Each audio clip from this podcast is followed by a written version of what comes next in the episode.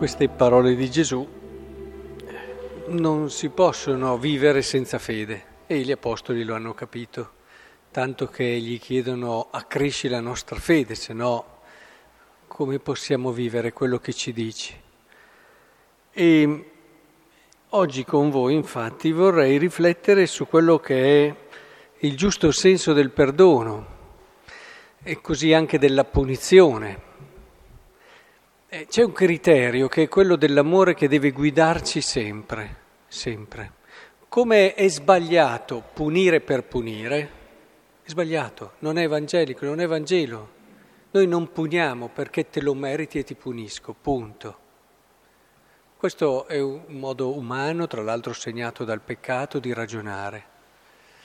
E noi puniamo per correggere, il tipo di punizione serve a dare un'opportunità e una possibilità che questa persona possa recuperare e possa ritrovare il senso giusto delle cose, il senso vero delle cose.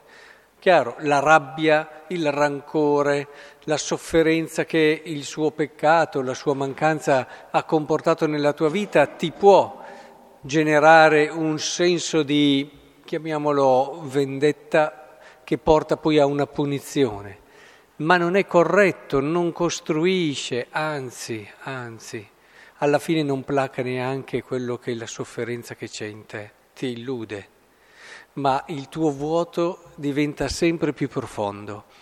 Ma se è vero questo, è vero anche il contrario, cioè non si dà un perdono così.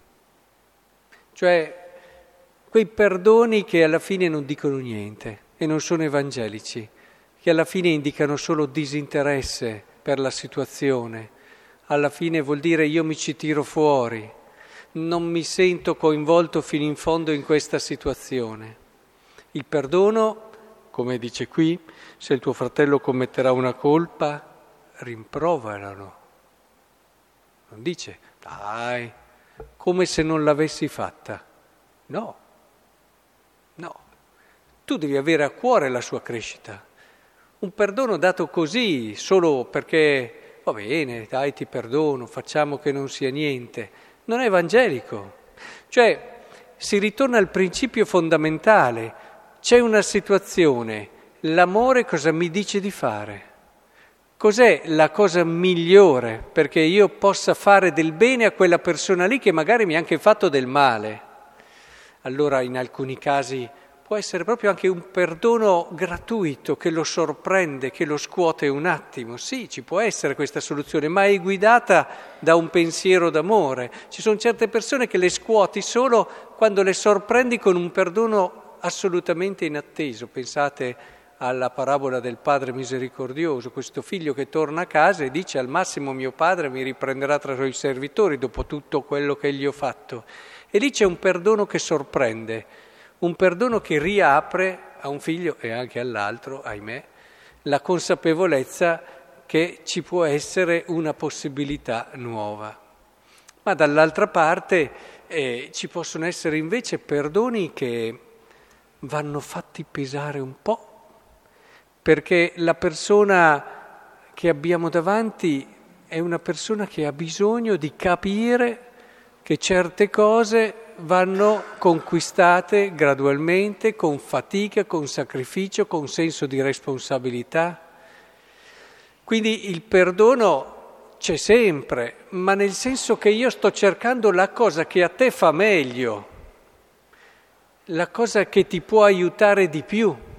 Per questo corre libertà interiore, lucidità, e desiderio d'amore. Per questo nella Bibbia troviamo parti anche contrastanti, dove Gesù a volte si arrabbia, a volte anche dice cose pesanti e altre volte sorprende con un perdono assolutamente inatteso.